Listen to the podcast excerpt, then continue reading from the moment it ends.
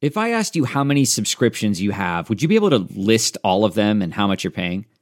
If you would have asked me this question before I started using Rocket Money, I would have said yes. But let me tell you, I would have been so wrong. I can't believe how many I had and all the money I was wasting. Rocket Money is a personal finance app that finds and cancels your unwanted subscriptions, monitors your spending, and helps lower your bills. Rocket Money has over 5 million users and has helped save its members an average of $720 a year with over 500 million in canceled subscriptions. Stop wasting money on things you don't use. Cancel your unwanted subscriptions by going to rocketmoney.com slash Wondery. That's rocketmoney.com slash Wondery. rocketmoney.com slash Wondery.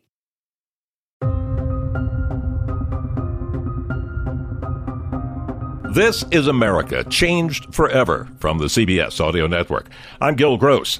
This week we're going to talk about the economy and COVID 19 with CBS News business analyst Jill Schlesinger. You know, three months into this financial pandemic, an astonishing number of Americans are still reeling financially. Former Ohio State Senator Nina Turner will talk about police reform from the perspective of a black woman who is the wife and mother of police officers the first thought on my mind was nobody better not touch my baby. I mean, that's how I felt because I, I, don't believe in that either. Having bad law enforcement officers are bad for good law enforcement officers. Two big and surprising Supreme Court decisions this week that will forever change business hirings and firings of gay and transgender people and may end the fight against DACA. All first year law students take legal research and writing. And one of the very first things that we learn in that class is not to do things like cite the dictionary to the court for this very reason. We're going to spend time with the CBS News Asian correspondent on how China is dealing with its latest outbreak of COVID 19. Reopening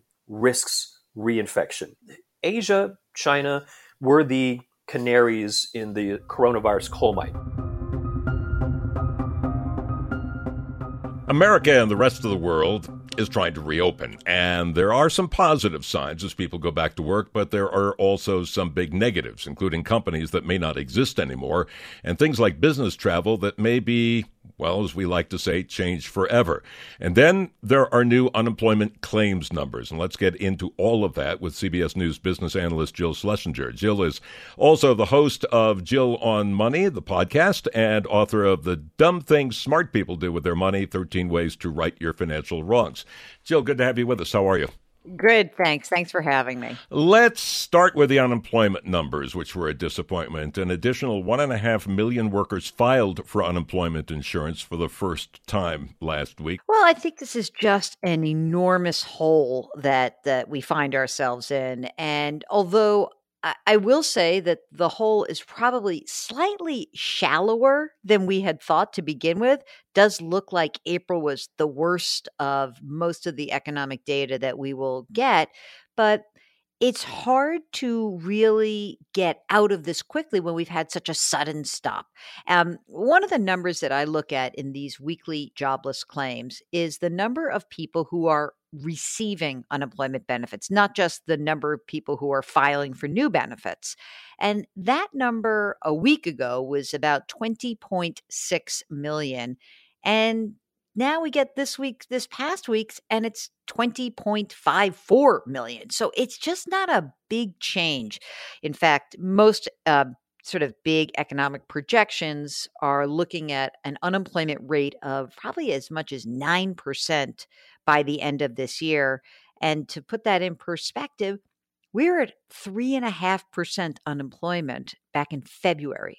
So just February, it was a matching a 50 year low in unemployment rate. We spike up to 15, maybe as high as 20% if you look at the numbers in slightly different way.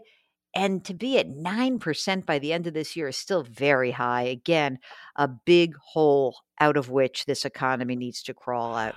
Taking a look ahead at where we might be with employment, I imagine some of the fear are the businesses that still exist but may not soon. How do we factor all that in when we forecast what's ahead?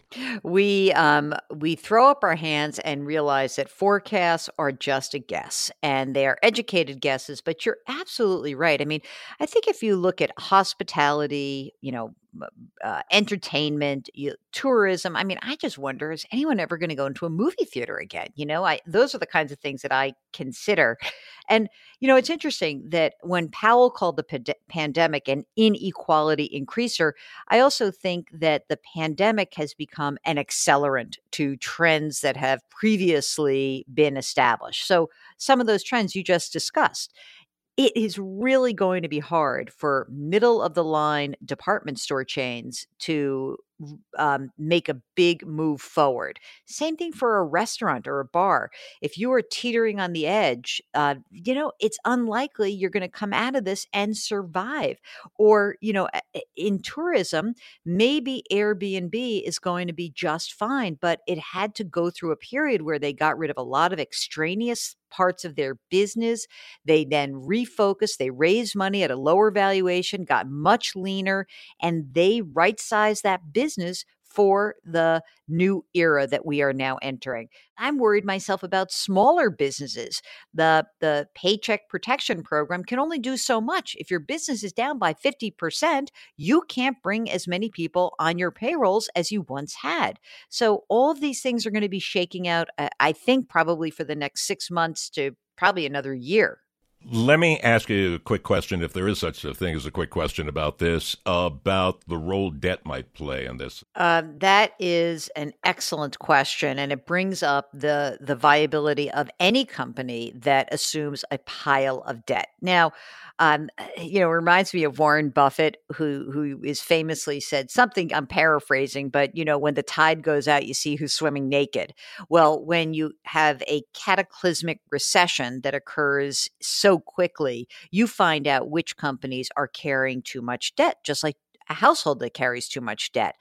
And I think that the problem is that a lot of these companies were struggling even under good circumstances. They were already under pressure the the lifeline in the debt market has been the Federal Reserve, that lender of last support of last resort, and the Fed has gone out and bought bonds in the marketplace to try to buoy the market. But it's such a curious situation for the Federal Reserve to be in because the Fed itself had warned that they did not like the idea of all of these companies piling on debt, and that was during the good times. So now, instead of just letting these businesses fail, which I think some uh, investors and economists believe should happen, um, some of them are being artificially kept afloat by the secondary market because of the Federal Reserve's backstop. So it, it doesn't necessarily mean that companies are going to learn a lesson anytime soon. So I think that it is one of those areas where um, it, it's common sense. If you have a company and every dollar of earnings of, of every dollar of earnings you know half of it goes to debt it's like having a big credit card bill. There's not a lot of room to do other things in your life and for those businesses if so much money is going to making a debt payment you're not revamping your stores you're not upgrading your technology you're not upgrading your your marketing. So this really becomes the ball and chain of a corporation this massive debt debt load. And we will see many companies just get crushed under the weight of that debt. Final question. Let's talk people in off the ledge and look at some bright spots. Retail sales are way up. Mortgages were back down to historic lows. Applications are at an 11 year high despite the unemployment. How many bright spots are we looking at here? Well, I mean, I love that retail sales report because it really gave you the up and the upside and downside of where we stand. Okay. So retail sales were up a, a staggering number, 17.7% in May. They, of course, were down the previous month by almost 15%. So we had worst month ever in monthly sales month over month. Then we had the best month ever month over month. And inside of that report, here's what we learned. For example, clothing sales they were up 188% in May. That is crazy, right? I mean, how many t-shirts and sweatpants are people buying in their Zoom meetings? Okay, but they they were up. But put this in perspective, clothing sales are down by more than 63% from a year ago. So, yes, the data is going to jump around and bounce around and there, there is going to be recovery, but just know Remember that gigantic hole that I was talking about in the economy? The retail sales report tells you a lot about that gigantic hole. Um, I, I will say that, of course, there are some bound, like, I'll take positive news. You know, I, I had a, a family friend who used to like to say, we like good news too. So we like good news. It's good. I just don't want people to think everything's all set and done because we still have a long way to go to come out of this period of time. Jill Schlesinger is business analyst for CBS News, the host of the Jill on Money podcast, and of course, author of The Dumb Things Smart People Do with Their Money 13 Ways to Right Your Financial Wrongs. Jill, always a pleasure. Thank you. Thanks for having me. Good to be with you. You're listening to America Changed Forever from the CBS Audio Network.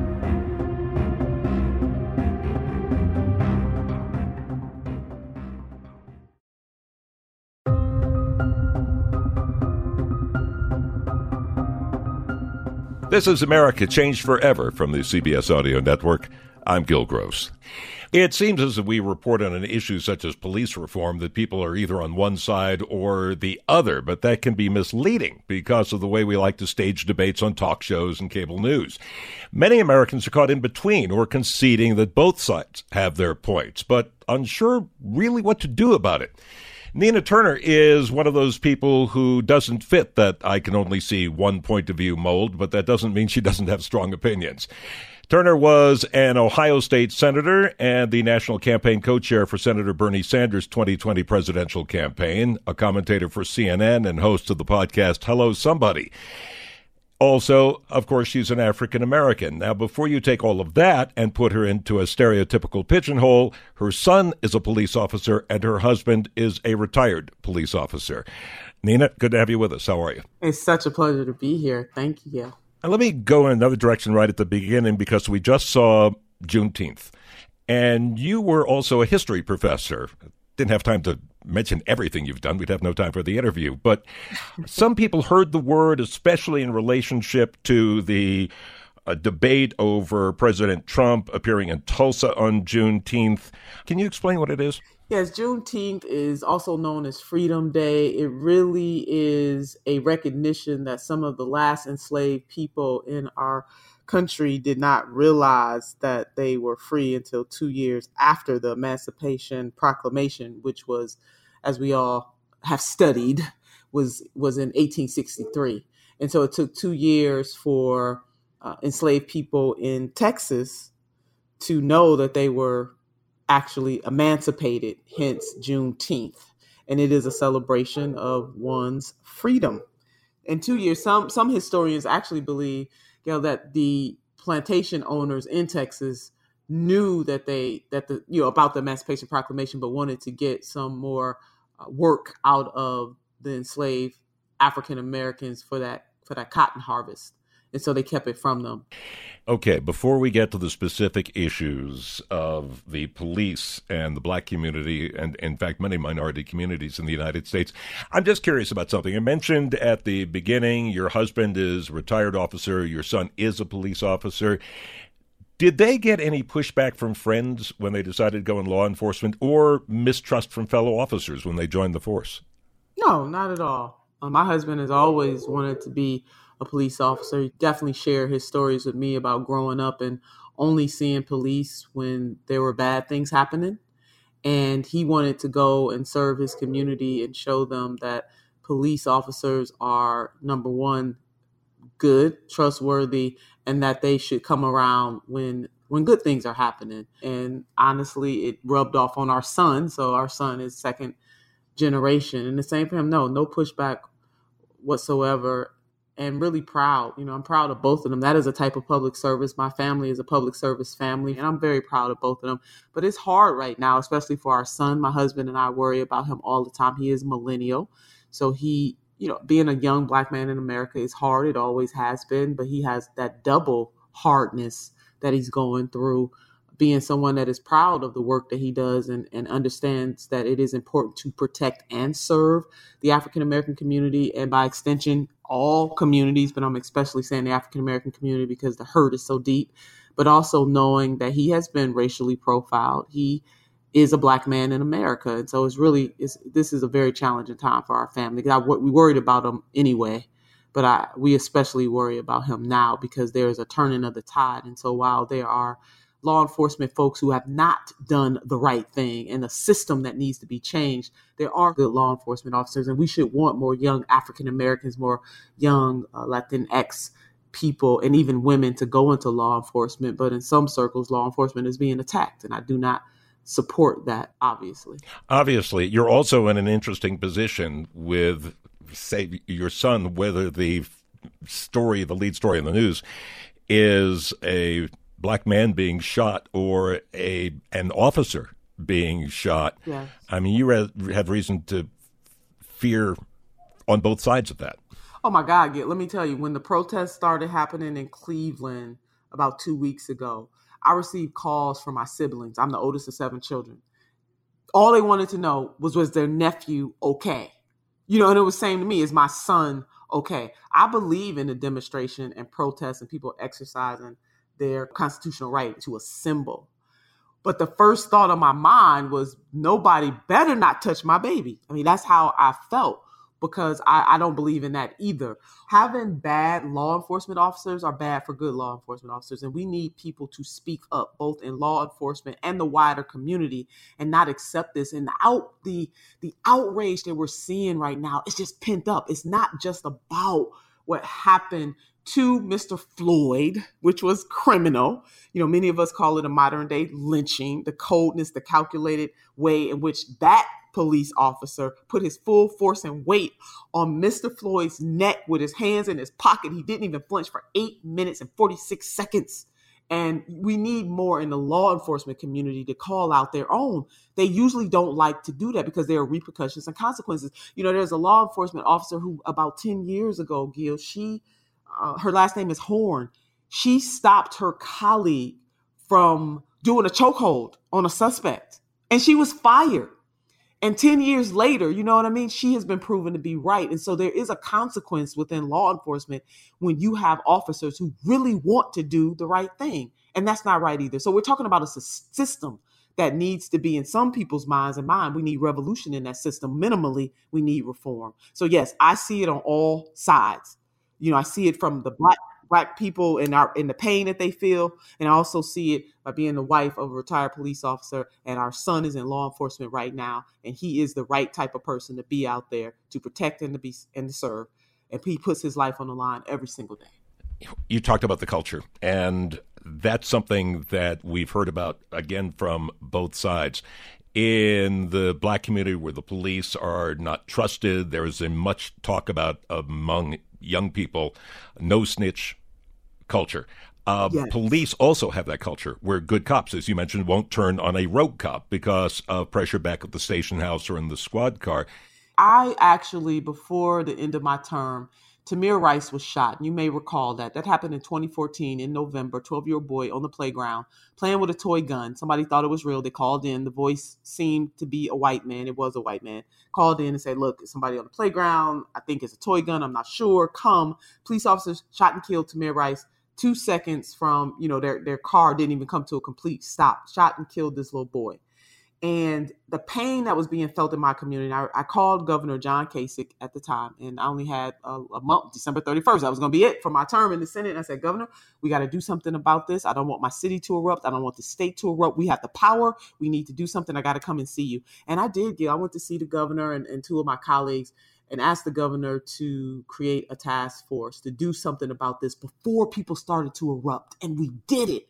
And we had no incidences of violence in the city of Cleveland or in the great state of Ohio because we acted and we traveled this entire state. The governor wanted us to act quickly, and we and, and people from all over state got a chance to voice their fears, their concerns, like they had expression and they had people who were listening people from all walks not just politicians we had activist types we had business community we even had law enforcement on there and that stopped our city and our state from erupting i say all that to say that power people who have power have to hear the cries of the vulnerable, the cries of people who are saying that this, we have been transgressed. And the African American community has been saying this for generations, Gil. This is not new.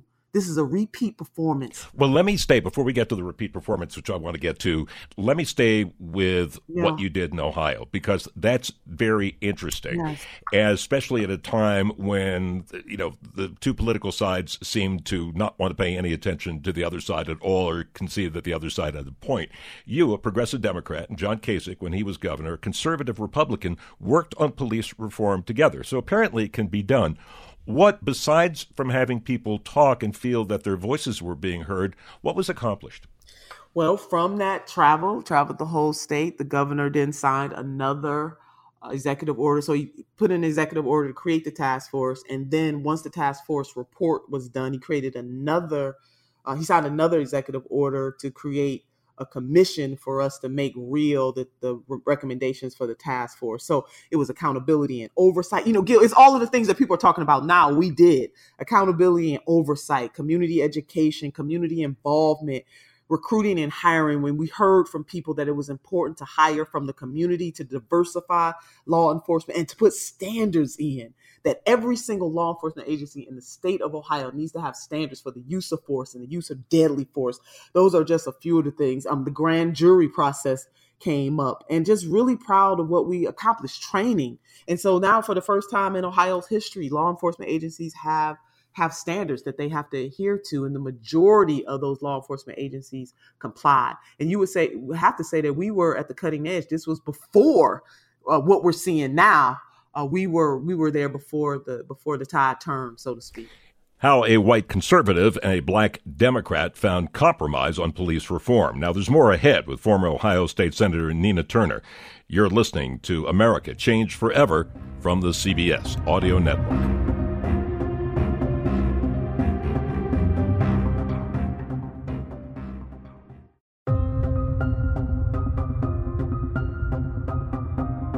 This is America, Change Forever from the CBS Audio Network. I'm Gil Gross.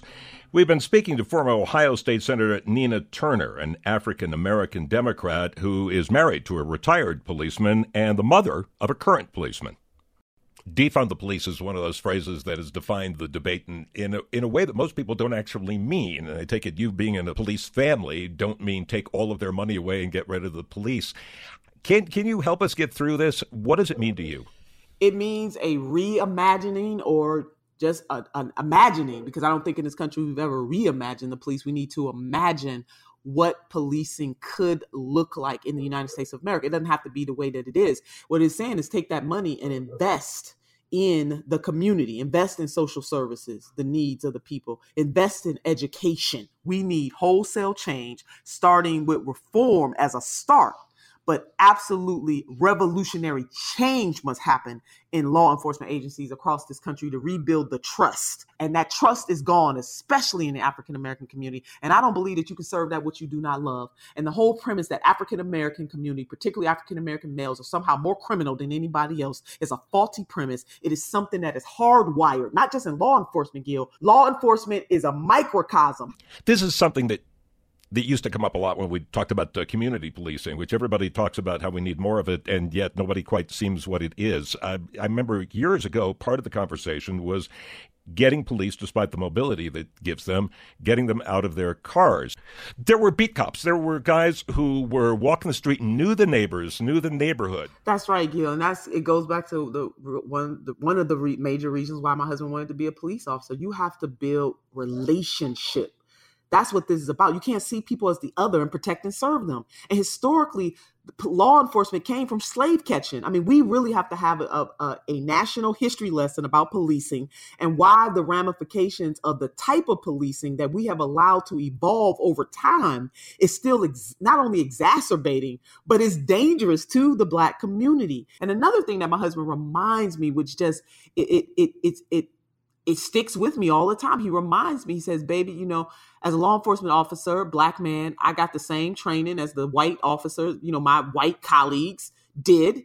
And you don't see black officers or brown officers or any officer of color wholesale just shooting unarmed white white people, white boys. You, you, you just don't. It does not happen. It's not an epidemic, and that that really got to me because for him, this is bigger than training. He's not saying that folks don't need training, but he's asking the question if, if black and brown and women in law enforcement are not just wholesale gunning down unarmed white white folks, then is this really training?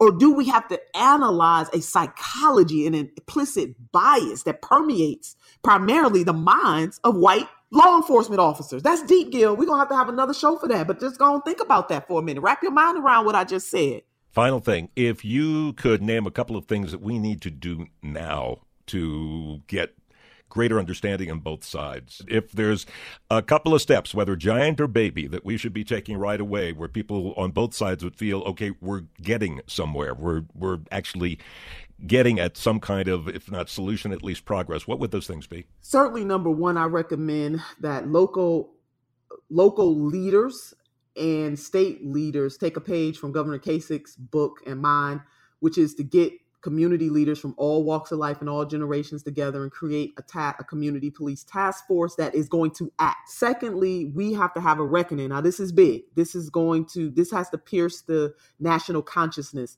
that we must recognize that the United States of America was built on racism, period, and an anti blackness that permeates every single aspect of our lives political, social, economic, racial, environmental. And we have to deal with that every time we see these types of shootings at the hands of law enforcement officers against Black people. We need to look at the mirror and see ourselves. We got to admit that. That's why we need some truth and reconciliation. I mean, yeah, when I look at some of the stats for fatal police shootings in the United States, since January of 2015. Black folks make up 13% of the population, but 43% of those fatal shootings.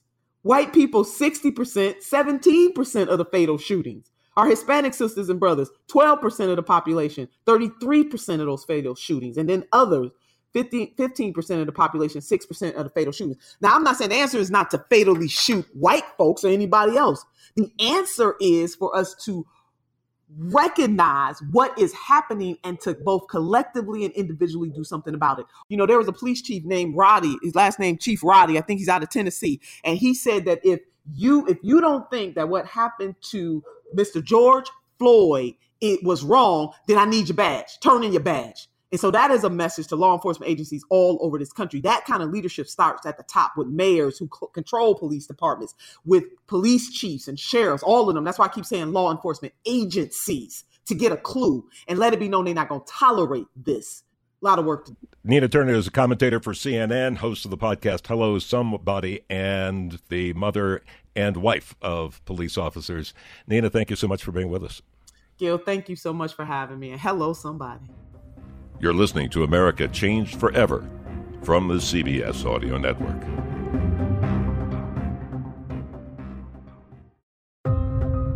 Welcome back to America Changed Forever from the CBS Audio Network. I'm Gil Gross. On what often seems like a politicized and therefore fairly predictable Supreme Court, the justices still have the ability to surprise their doubters and supporters. Stunning both of those groups this past Monday, the High Court, in a decisive 6 to 3 decision, ruled that a federal ban of sex discrimination in the workplace also covered gays, lesbians, and transgender people. That was followed later in the week by a decision putting off any move to end DACA, at least for now, protecting people brought to this country when they were children. Jessica Pieklo is Vice President of Law and the Courts at Rewire.news and co host of the podcast Boom Lawyered. Also with us is the co host of Boom Lawyered, Imani Gandy, and we will get to her when we get to the DACA decision. Let's start with the employment discrimination decision. This left people on both sides of the political spectrum slack-jawed, more so because the opinion was written by President Trump's appointee Neil Gorsuch, who turned back the Justice Department view on this issue. Yeah, so um, everybody was very much surprised by the fact that Neil Gorsuch had the majority opinion that said that federal employment discrimination law includes protections for LGBTQ employees, including myself and Imani. What exactly did he say here? Because the decision is interesting. It's short to the point, but even contains unique phrases like a canon of donut holes. Yeah. What the majority opinion says is very simple and very clear. It says that the language in Title VII of uh, Civil Rights Act of 1964, so that's the federal statute that bans uh, employment discrimination for a variety of factors, including sex, that the language because of sex in that Title VII uh, Act includes discrimination on the basis of gender identity and sexual orientations. What's interesting is this is merely an extension of a Scalia decision about discrimination against men. Absolutely. One of the things that about these sets of cases, because really there were three cases before the court, um, is what does it mean to have sex discrimination in the workplace? And Justice Scalia has one of the most uh, notable opinions in this area that involved sexual harassment of a male employee. And so, really getting to ideas of uh, sex stereotypes and whether or not discrimination based on sex stereotypes is covered uh, under federal employment discrimination law. And Justice Scalia said, well, of course it is. And Justice Gorsuch, in his majority opinion, really just picked up that mantle. Let's move to that 5 4 DACA decision. Imani Gandy, what was decided there? The Supreme Court decided that it would protect the somewhere around 700,000 dreamers from deportation um, in a ruling that said that the Trump administration's attempt to end the DACA program ran afoul of the Administrative Procedures Act. It basically said that they ran afoul agency rulemaking laws, that the attempt to end it was arbitrary and capricious, and essentially told the Trump administration that, you know, you can try again, but this attempt is a failure. Yeah, let's remind people who may forget exactly what DACA is. What does it do? It essentially allows some people who were brought into this country unlawfully as children to stay in this country without threat of be- deportation. And it has been a number one target of Trump and of people like Stephen Miller from the get go. They made it one of their very first policy targets and ordered the Department of Homeland Security to begin unwinding the program. And so in September of 2017, the Trump administration just essentially up and decided that they were going to rescind the DACA program. And of course, this caused consternation among undocumented immigrants and, and advocates, which prompted several lawsuits and which ultimately led to this decision, which is truly something that I wasn't expecting. I know Jess wasn't expecting it. And from the reaction from advocates on Twitter, they weren't expecting it either. So I wouldn't go so far as to say that Roberts has stepped into Kennedy's shoes here. I think it's more of Roberts demonstrating that he's a little bit tired of the Trump administration uh, the Trump administration bypassing normal institutional procedures and rules. Imani Gandy and Jessica Pieklo are the co-hosts of Boom Lawyered, which comes from Rewire.news. Thank you both so much for being with us. Yes, thanks for having us. It was a pleasure. The hopes are high that the SARS CoV 2 virus might somehow vanish on its own or mutate into something less dangerous. We have disquieting news, not only from parts of the United States that are reopening, where we're seeing a big uptick in cases, but from the country where we first saw this virus, China. CBS News Asia correspondent Ramy Inocencio is in Tokyo, where he has been watching and listening to what's going on. Ramy, it's good to have you with us. How are you? Yeah, I'm doing well. Thank you. And that's a real question these days, not just something out asked out of being polite. It seems we have another round, again centered around a Chinese market, this time, though, in Beijing itself. What's going on?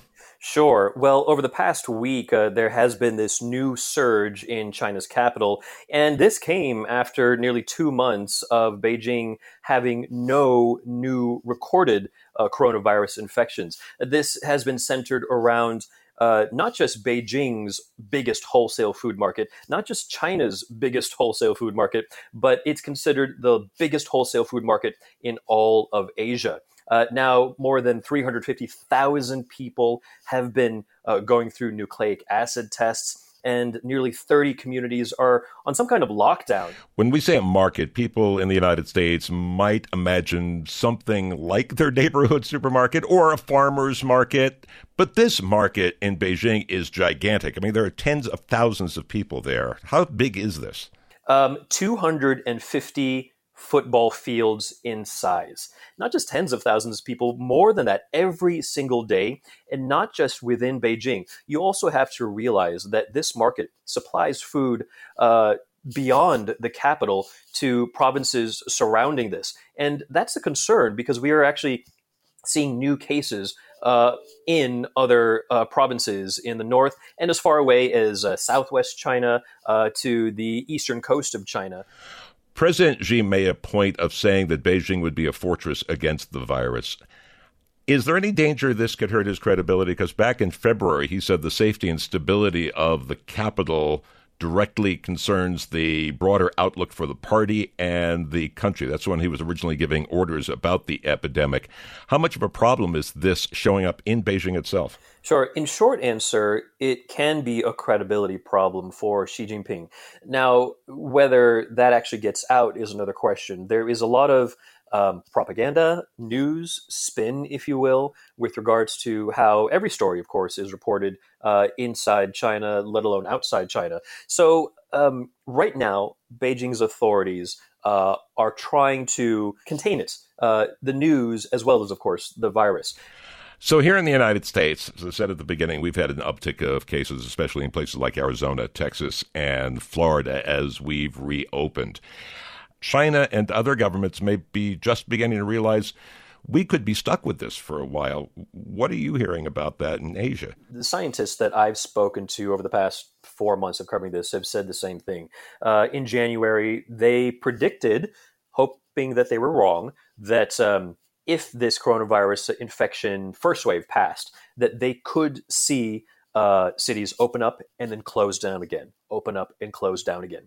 And unfortunately, this is what we're starting to see when it comes to uh, Beijing. I- have been saying this for the past week. Um, reopening risks reinfection. And we are seeing that here. And to your point, we're seeing that in the United States. Across many states that quickly opened up, these states are also the ones that are seeing the biggest rises in infections recently. And also, you know, Asia, China were the canaries in the uh, coronavirus coal mine. You know, it happened here in Asia first. The United States and Europe saw what was happening, but they didn't take heed at that time. No one was paying attention to Asia. They thought that it was not in my backyard. Well, tell you what, they should have been paying attention. With that said, with these reinfections and these, this resurgence here, they should be paying attention even more. CBS News Asia correspondent Ramy Inocencio. Remi, thank you so much for being with us. You bet. Thank you. Stay safe. You're listening to America Changed Forever from the CBS Audio Network.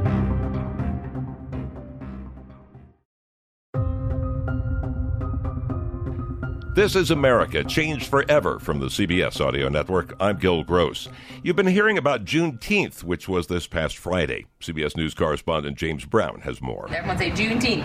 Juneteenth. For the last three years, Shantea and Michael McIntyre have celebrated Juneteenth with their four kids in their mostly white California neighborhood. What is it about Juneteenth that you want people to know? It's not just a black holiday. It really is a celebration of uh, freedom, and that's what America is about. And so, if you celebrate the 4th of July, you absolutely should celebrate Juneteenth as well. And everyone just dropped all their tools. The McIntyres invite their neighbors not only to celebrate, but to use it as a teaching moment. We reached out to the parents, let them know what we wanted to celebrate. All of the parents were okay with that, and they sent the kids down here. A couple of a couple of the parents came as well. I got text messages from the parents and said, "Thanks for teaching my kid about that cool holiday," and they can't stop talking about Juneteenth. Juneteenth stands for June 19th, the day in 1865 when Union General Gordon Granger finally arrived in Galveston, Texas, to announce the emancipation of slaves.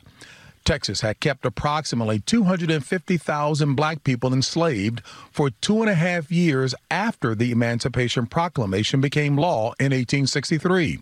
And the man who signed it, President Abraham Lincoln, had been assassinated two months before Granger arrived.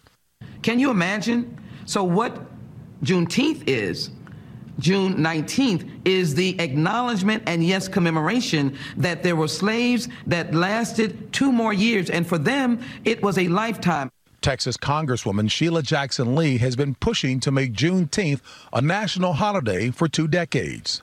The potential of having this national holiday opens a whole world of discussion for America, a whole reckoning with racism and the systemic racism that permeates um, the nation. Where do you sense legislatively we are? Are we poised to see this come across the finish line? I do. We we um, are just um, very pleased at the number of co-sponsors and members who are interested in being supportive.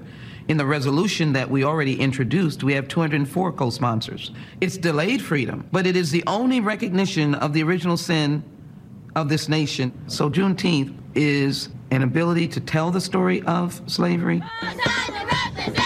African Americans haven't waited for national recognition to celebrate Juneteenth. Since 1866, parades and barbecues have been a staple of black communities from Houston and San Antonio to Chicago and Little Rock.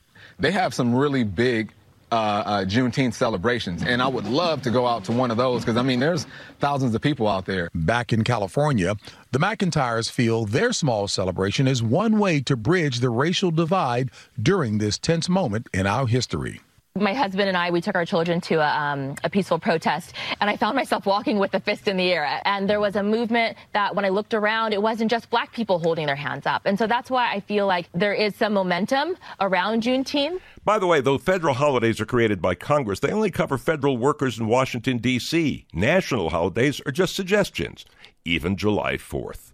This was America Changed Forever from the CBS Audio Network, produced by District Productive and Paul Woody Woodhull. I'm Gil Gross. Listen to Blood is Thicker The Hargan Family Killings wherever you get your podcast starting May 8th. Access episodes early and ad free with 48 Hours Plus on Apple Podcasts starting May 1st.